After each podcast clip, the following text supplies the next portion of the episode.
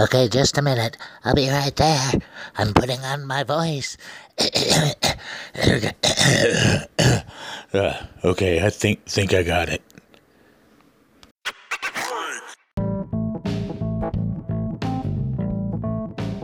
Hey everybody, this is Johnny Lee, and you listen to my friend Lon.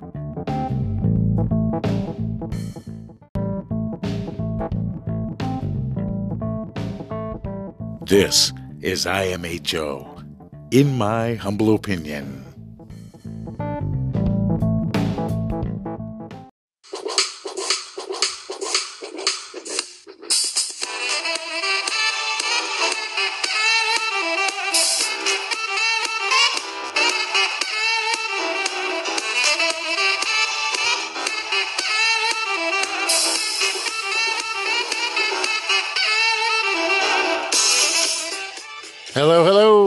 Back to another edition of America's podcast, IMHO, in my humble opinion.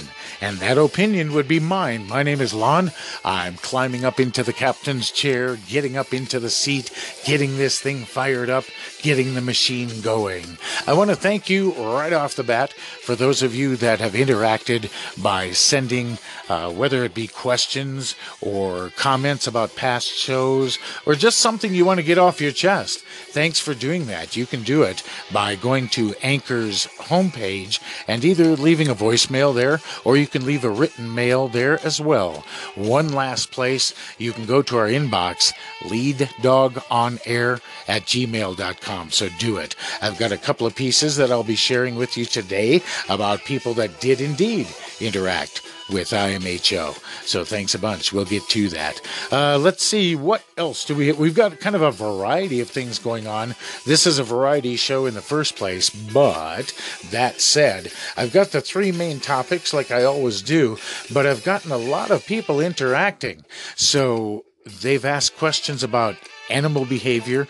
They've asked questions about whether I have gotten involved in paranormal research of any kind, whether I believe in ghosts. So I'm going to add those to today's subjects as well. But the three main ones A, things that always tell the truth. Ooh. Good question, huh? That's a good thought, isn't it? I'll be also adding to that why we lie in the first place some of the telltale signs that we can look for whether someone is indeed lying to us. And if we say things like, I never lie, did we just lie? Wow. Also, in the three main subjects, B, I dropped my pickle. Do you use the five second rule? Get into some of the details of that. A short answer in my house not happening. But I'll tell you why. It's not because of what you might think. We'll get to that. And the last part of the three main topics for today wow, look at those super balls. No, really. Super balls. I'm going to be talking about the Wham-O Super Ball that almost killed hundreds of kids. I'm mocking that, of course, but I myself came away with more than one bruise. Let's put it that way. So things that tell you the truth always tell the truth. I dropped my pickle and look at those Super Balls. Those are the three main topics. We're going to come back and touch on the always tell the truth in just a second. So don't go away.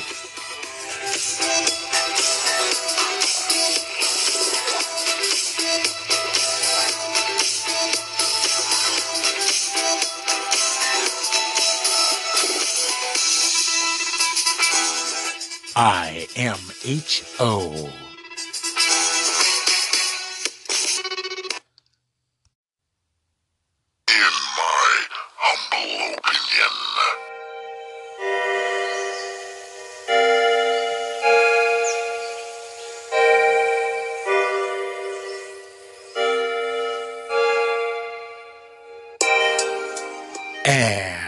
just like that, we are back.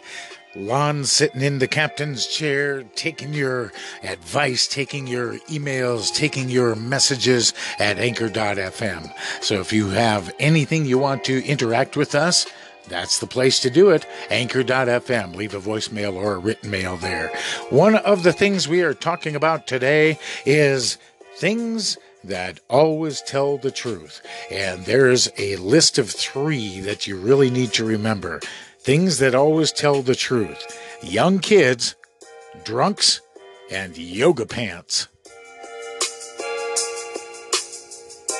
I'm serious. Things that always tell the truth. We all lie at one point or another. We can say, I never lie, I never do. But I'm kind of thinking that in itself might be a lie. Come on, we might, let's call it stretching the truth at times. That happens. We are human. Let's be truthful about this. Good choice of words there, huh? Here are five things that people commonly say when they're lying. Common responses that just shouldn't be ignored.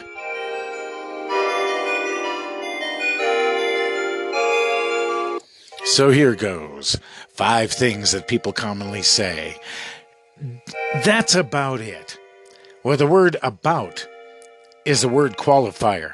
It indicates the speaker has more to say, but doesn't really want to.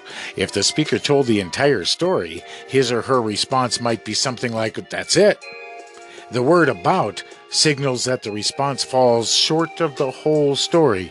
Truthful people generally overtell. They'll relate all the facts without fear of legal or social consequence. A deceptive person does not tell the complete story because there's something within it that they probably don't want to disclose. Number two in the five statements that should raise your red flag in the world of deception you can't prove that. The word prove in itself suggests that evidence exists to verify the supposition or the accusation as it is, but the speaker failed to discover the hidden proof. Honest people don't think in terms of proof. They know that no evidence exists because there isn't any evidence. Just because a speaker accused you of it doesn't mean it's true. Deceptive people know that proof of their deception does exist, but the speaker has not yet discovered sufficient evidence to support that accusation. Number three in the list of five things we should watch for when dealing with deceptive people, they might say something like, Why would I do that? Answering a question with a question is a huge red flag. It indicates the possibility of deception right off the bat. Honest people make direct denials. I didn't do that. They typically respond that way. Deceptive people are evasive, and when they're caught off guard, they need a little extra time to think of a believable response. So, more likely, you'll hear a, response like, Why would I do that? Because it buys that deceptive person precious moments to formulate a calculated response. Number four in the list of five things we should watch out for from deceptive people are you accusing me? In addition to answering a question with a question, the accused may subtly try to turn the tables on his or her accuser, putting the questioner on the defensive. The unspoken words of the accused are, How dare you accuse me?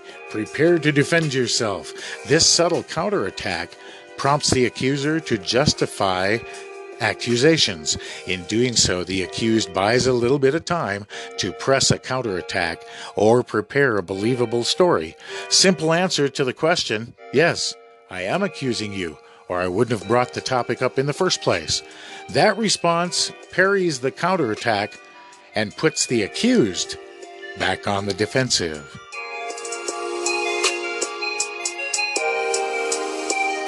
And last but not least, in the list of five things that deceptive people use, and we should make note of the red flag, deceptive people often claim lack of memory.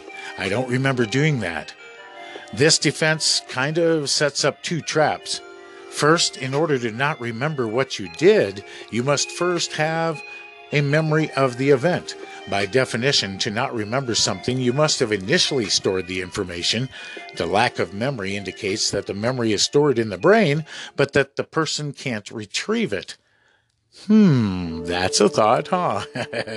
so, honest people on the other side of that coin Honest people strive to do anything they can to retrieve a memory of an event. Deceptive people do not want to reveal remembered information for fear of revealing that truth. The second trap in this is kind of similar. A person can't say, I don't remember doing that, unless the person remembers what he or she actually did. The word that suggests the person didn't remember doing a specific set of actions.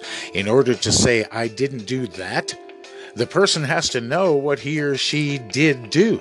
So logically, how can a person say that he or she doesn't remember doing something when they have no memory of the event at all? The word that suggests memory of an event. A comeback to that would be, well, what do you remember doing? Honest people will tell you just that. They'll remember doing this or that. Dishonest people usually cling to the lack of memory by continuing to say, I don't know. I don't remember doing that.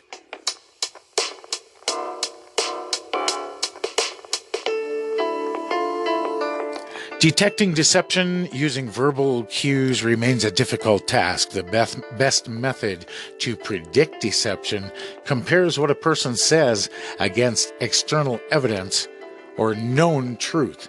At best, certain statements can indicate a higher probability of deception, but there's no one verbal cue that accurately predicts deception.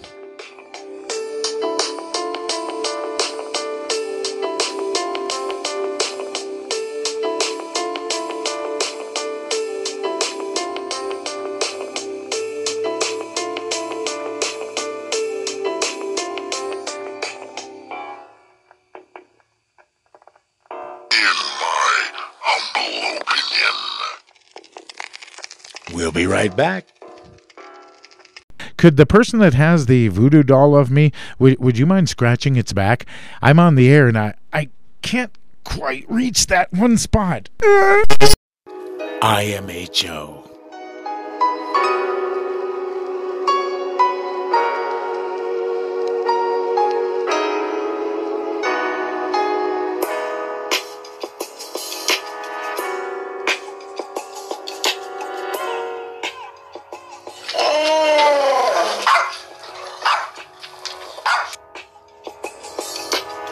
Welcome back to In My Humble Opinion. We are going to address a couple of questions that came in. I got an email from Mason, and he has a fairly young, let's say about a year old, I think is what he said, a fairly young black lab. Nicest dog on the planet, likes dogs, likes people, likes everything. Watches birds, big surprise for a retriever, huh? But Mason asked me the question how do I get him to settle down? Whenever somebody comes to the front door, he is nuts. He jumps on them, he plays with them, he bites at their feet. He's just crazy. How do I get him to settle down? I was like, well, first of all, Mason, thank you very much for getting a hold of me through the email. That was at leaddogonair at gmail.com. That's where he wrote his question. My answer for that is kind of two and threefold, or it's it has to start with number one he's a dog. And remember that dogs do certain things. They're four wheel drive carnivores, they are opportunists, they are very highly excitable. That's number one. That's before anything else. Also, add in that he is a male, so he is a little more excitable. He's not fixed yet, so he's being flooded with chemicals. They're going to be fixing him shortly because he just turned one. That will make a difference in and of itself. Now, that said, also keep in mind that your little foof is still part wolf. After thousands and thousands of years of training and behavior and living together and interacting, they are still in the neighborhood of 2% wolf. DNA will prove that. So be aware, do a little bit of studies, uh, make sure that you understand the behaviors of a canine. They are not a human. And I go so far back as to childhood when we watched shows like Pluto or any others that personified dogs. They made them human gave them factors that we felt sorry for and that kind of thing. And as we now know, knock that off. That's not a little boy in a dog suit. So make sure that you know that it is a different creature. Now, let's get to the meat of it.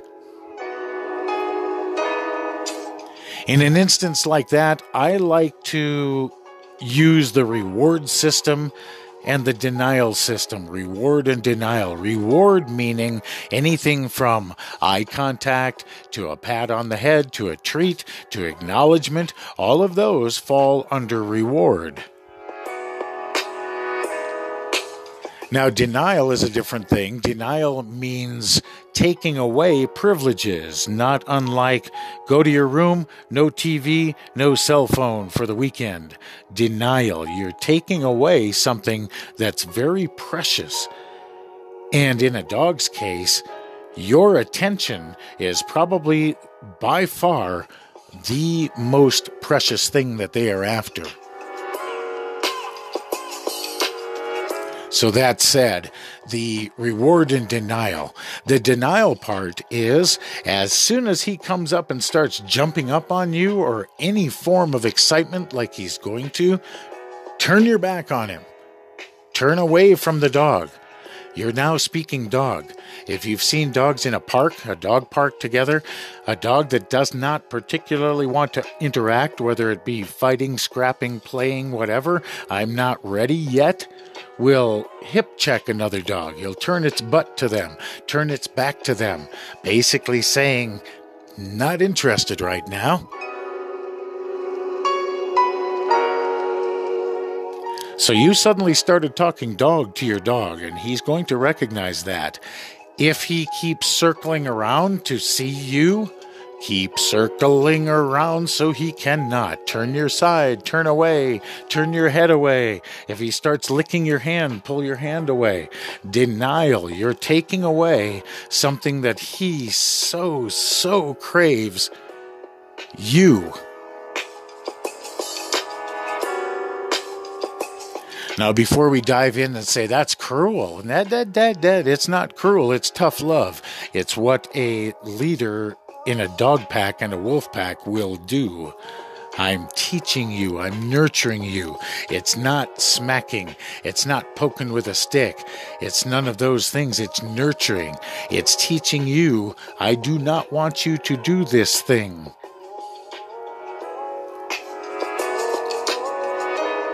Now, the other side of that coin is immediate and swift response to him doing what you want. The moment he sits down, the moment he calms down, bam, you got to be on it, praising him and letting him know that that is what you want. You can even put a word on it, whether you make it good settle, sit, stay, whatever, whichever one, pick a word for the action you want. And then when he does it, praise him. Make sure that he knows this is what I'm after. This is what I want. This is what you're going to get praise for. And you get to jump and play and touch me and so on. That's the way you do it. It's not the way, it's one way. Thanks, Mason. Appreciate your question.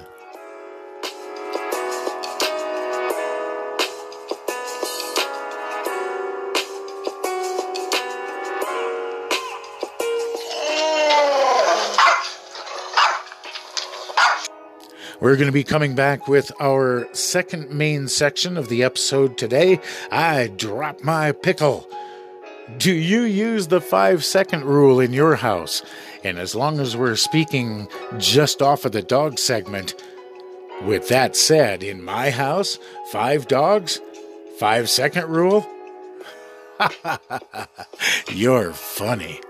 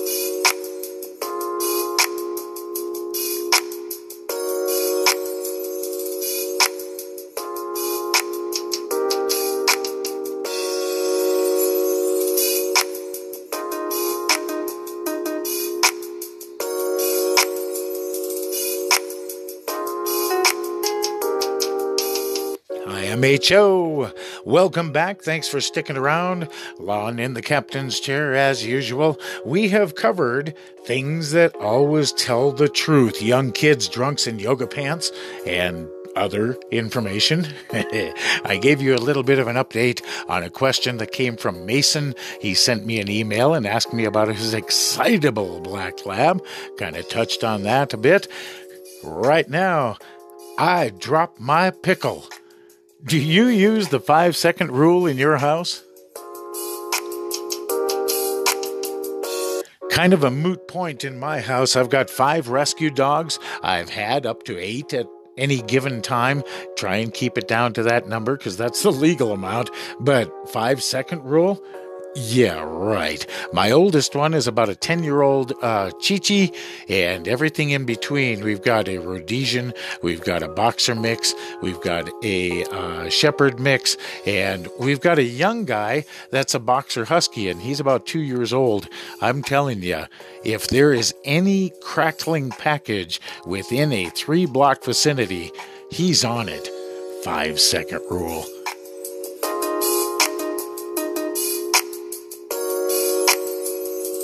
My point being, there is no five second rule in my house. It doesn't happen. I, if it hits the floor, it's a miracle. Let's put it that way. But I also bring this up because we as Americans tend to be a little sloppy about our food storage. And while it's funny to mention five second rule and you can give your dogs leftovers and so on, that list of things that you can't give your dogs is growing every day.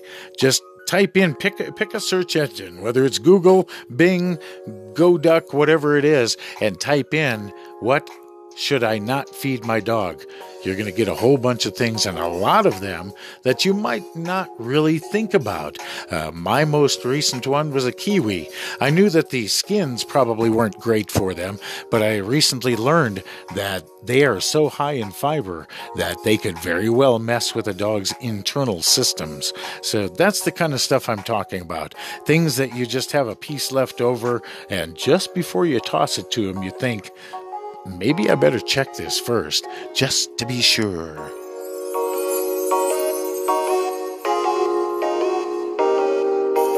And always do that, of course. Make sure you check what you should or should not give your dogs. Now, on the other side of that, our human storage is not so hot when it comes to our refrigerator. Have you just opened the door and looked into it? Generally speaking, the organization part of it is based on what we just had and what we just put into it.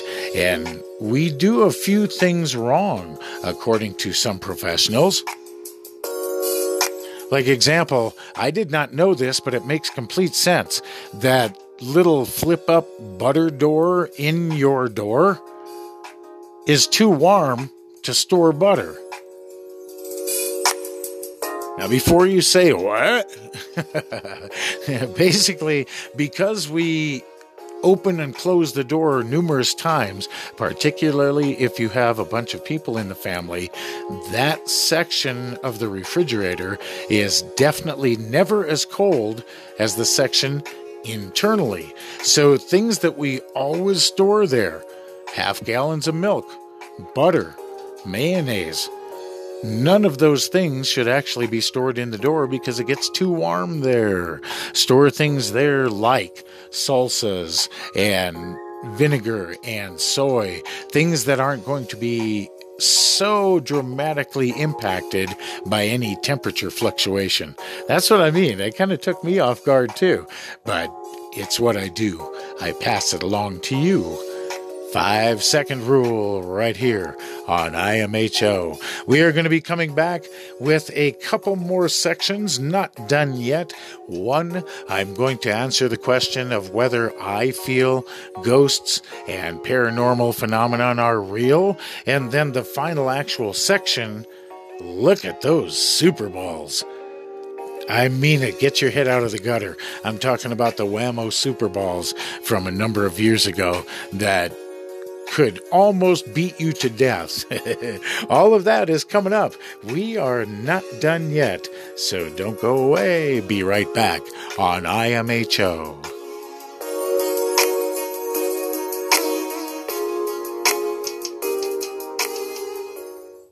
What you listening to, son? What's that sound? What are you listening to? You gotta hear this. It'll change your life. In my humble opinion, on Anchor.fm and the world, world, world. Welcome back. Thanks for joining me. We are going to touch on one other dog thing before we fly away. I also had somebody ask me this week, two people actually, ask me with my background in dog training and so on, what do I feel is the most intelligent dog breed?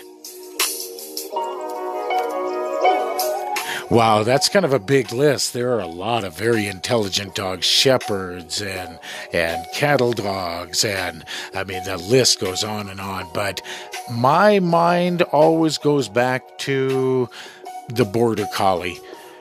They have the ability to understand and utilize hundreds of words and phrases.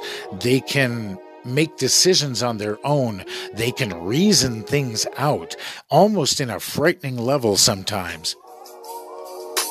I liken back to a story that I've told here before in one of the first episodes. Uh, some time ago, I had a Border Collie Akita mix. Frightening intelligence. Like, do not leave the mouse out. You will have boxes of pig ears delivered. That kind of intelligence. And I worked for a pet products distributor at the time, and the reps knew that. And they brought me this large box, probably like a oh, a clothes hamper size, a large clothes hamper size box full of stuffed toys big ones, little ones, colored ones, uh, realistic, fake, crackly, just everything you could possibly think of.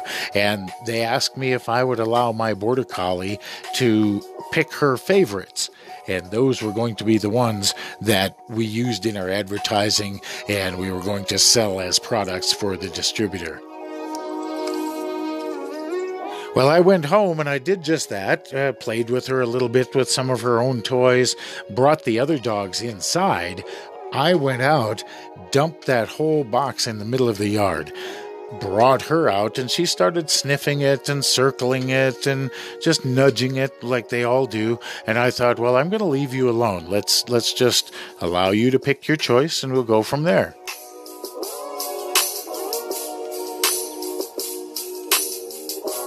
I came back about five minutes later, and uh, she made her choice, let's say. She had taken oh, in the neighborhood of 50 toys, I suppose, and created two perfect spirals. Placing a toy next to the next one, nudging it in. Placing a toy, nudging it in. Placing a toy, nudging it in until she had a spiral. She did that with one pile being natural colors like the squirrels and aardvarks and hedgehogs and those that we've all seen. The other pile was the odd colored ones uh, silver shimmery snakes, uh, green bright birds, things like that. Two distinct spirals of toys nudged in perfect spirals and perfectly tight. You could use it as a rug. My jaw dropped.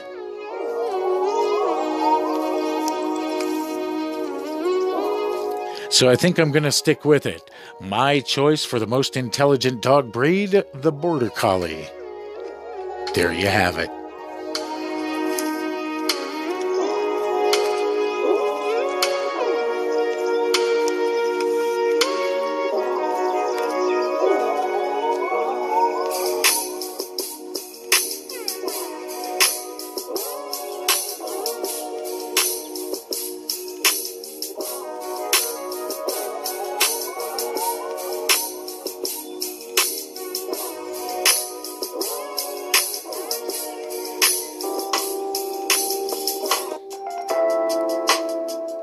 Okay, changing gears just a tad.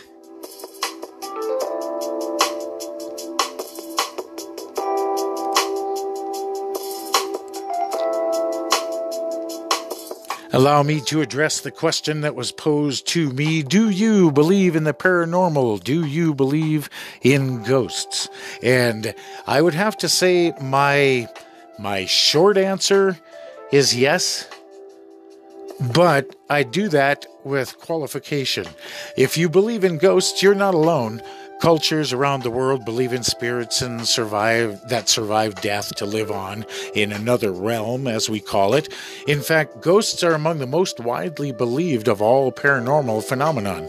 Millions of people are interested in them. According to a 2013 Harris poll, 43% of Americans believe in ghosts. The idea that the dead remain among us in spirit is an ancient one. It goes from the Bible to Macbeth. It even spawned a folklore genre, ghost stories. Beliefs in ghosts is part of a larger web of related paranormal beliefs that also include things like near death experience. Did you see that bright light, that tunnel, life after death, and even spirit communication? The belief offers many people comfort. Who doesn't want to believe that your loved ones are looking for you or they're still with you.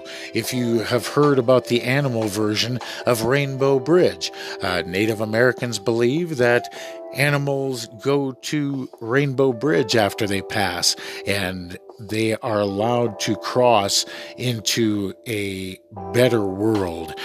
We as humans, if we have treated them well, the animals are the judge they tell the rest of them whether we are worthy enough to cross over that bridge and join them. So it's a spiritual realm. It's a, a belief system.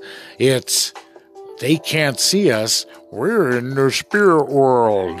I had to throw that in there. But my, again, my, my first answer is yes, I do believe, but I also want to add things like myself, I have always entertained the idea that there are little ripples in time, that there are, uh, oh, let's say stacked pieces in time. If you've ever looked inside of a car radiator, for example, or you've seen, let's say, radiatori pasta, the little rows that create sections, I've often wondered are there not sections of time?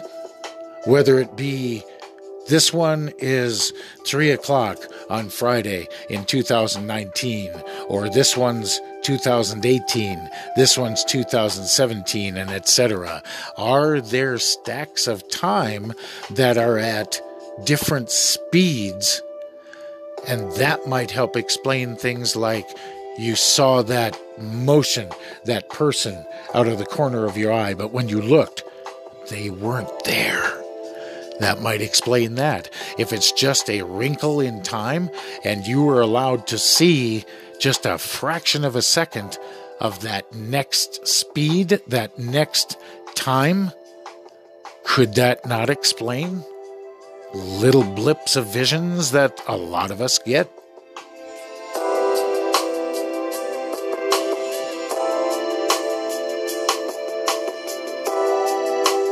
Now, I'm not saying that's the definitive answer. I'm saying that's a possibility.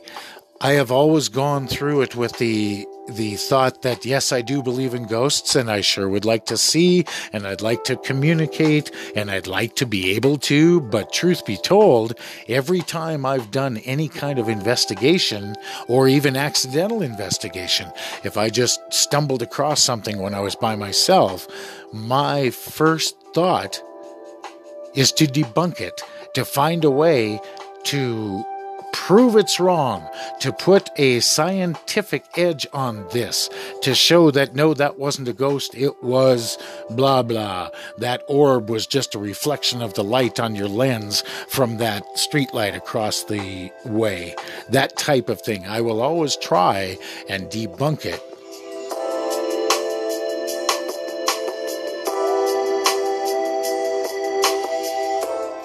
And if you then use that age old theory that if you eliminate all the things that it is not, what's left is probably the truth.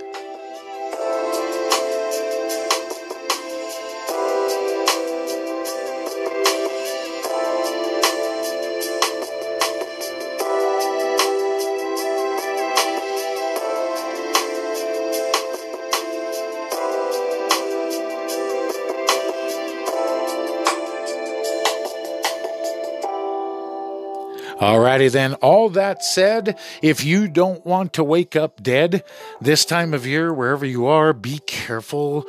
Flu virus and illnesses are everywhere. Make sure you wash your hands. That's the single biggest one. Wash your hands, wash your hands, wash your hands.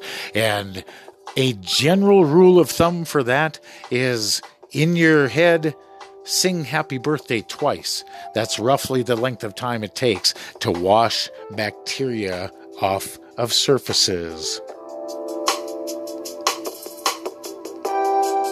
And then, as long as I'm on this subject, where can you find flu virus on surfaces? Think about it gas pumps, pens at the credit union or the bank, the cart at the grocery store, other people's door handles.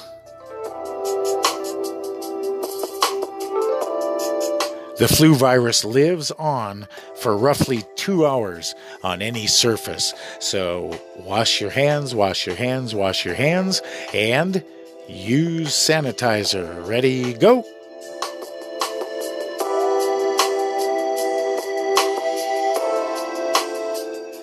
I'll be wrapping it up here shortly, bringing you the very last section for this show. Look at those Super Balls. No, really. Get your mind out of the gutter. I'm talking about Wham-O Super Balls, the toy. Whew. Man. I'll be right back. Don't go away.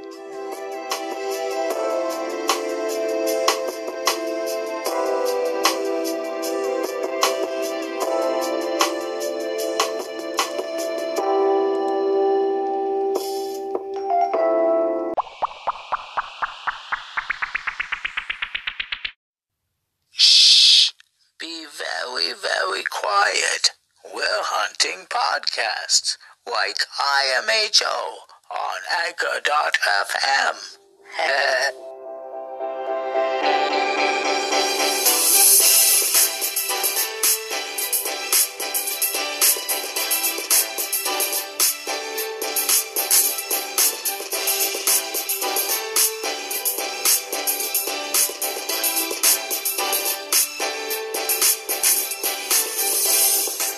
And boom, just like that, we are approaching the final moments of this episode of IMHO. I know, cry, right? I am bringing up the very last segment. Look at those super balls. Those are some super balls.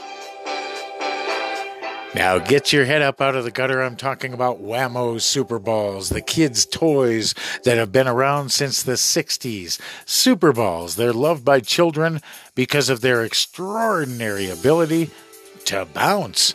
In fact, physicists even like Super Balls. Example drop a baseball on the floor, it hardly bounces at all. Drop a super ball from shoulder height, and it'll bounce back 92% of the way back up to the drop off point. Super balls, just as bouncy vertically as they are horizontally. And that's where I'm coming from. When I was a kid, we had super balls. They just came out within, I was probably 10, I guess, 9, something like that. And what they are is a super compressed ball. It was invented and patented in 1964 by a chemist, Norman Stingley. They've always made of a synthetic material that he called Zectron. It's a polymer base and it's got other materials, quote unquote, a form of artificial rubber. And it was sold in stores by the Wham-O Company for a while in the 60s. It was a big fad right up there with the pet rock that came later. Almost 50 years later, it is still sold by Wham-O, and it's possibly the biggest thing, the bestseller among both physicists, kids, and scientists alike in all eras. Super balls. They've used them for a lot of different standards, a lot of different tests. It's become the standard physics demonstration. Papers are crammed with formulas, charts, and drawings. My personal version of it when I grew up, we had a long, narrow, rectangular bathroom. You might be able to see where this is going. If you can imagine a ball that you can drop at shoulder length and it comes back to 92% of the way up, if you throw that ball downwards, it goes roughly three times your height up into the air. It bounces back. Well, being one of three brothers, boys being what we are, we all went in there and experimented, went to the middle of the room and winged that ball as hard as we could against the wall. And all you could hear is, and the last thing, ow, my eye. Super balls. I'm telling you, they are right up there with jarts. And one other thing that was really cool about it, my older brother was, he had me by a few years, about eight years older. And he could crack a baseball. I'm telling you, he could put one out of the park. You probably see where this is going too. we tossed that thing up in the air, just a, a lobbing softball pitch. I am pretty sure he sent that into the next county. Super ball, almost perfectly elastic, almost perfectly deadly. Super Ball.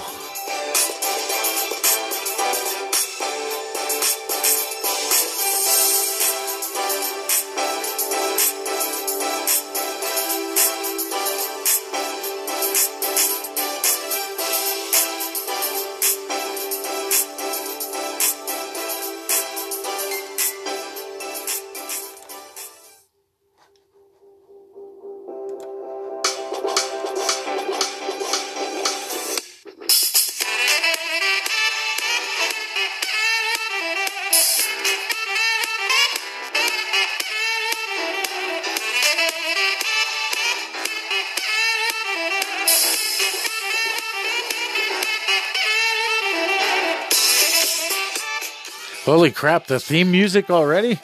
That's Nancy Hand and the In the Corner Band taking care of the music right here at IMHO. Thank you. You can find the credits for songwriters on the anchor page so you know who made the music around here. My name is Lon. I am very appreciative for the fact that you have been here today and every other episode. Please check them all out.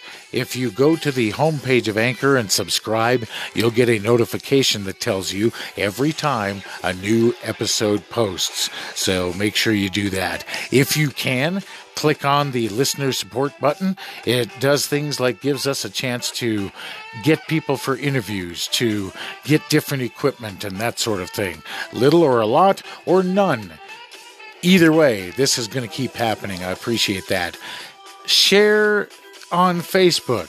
Share with your friends. Tell everybody. We want to get the dog pack as big as we can here. IMHO, in my humble opinion, on Anchor.fm, on iTunes, on Google, on Spotify, on Dancer, Prancer, Donner. it's everywhere. IMHO. I appreciate that. The next episode should drop about the 15th of the month. I appreciate your coming back then. And in the meantime, don't spit into the wind, don't take selfies in the bathroom, and always listen when an old dog barks. For IMHO, I'm Lon, and I'm out.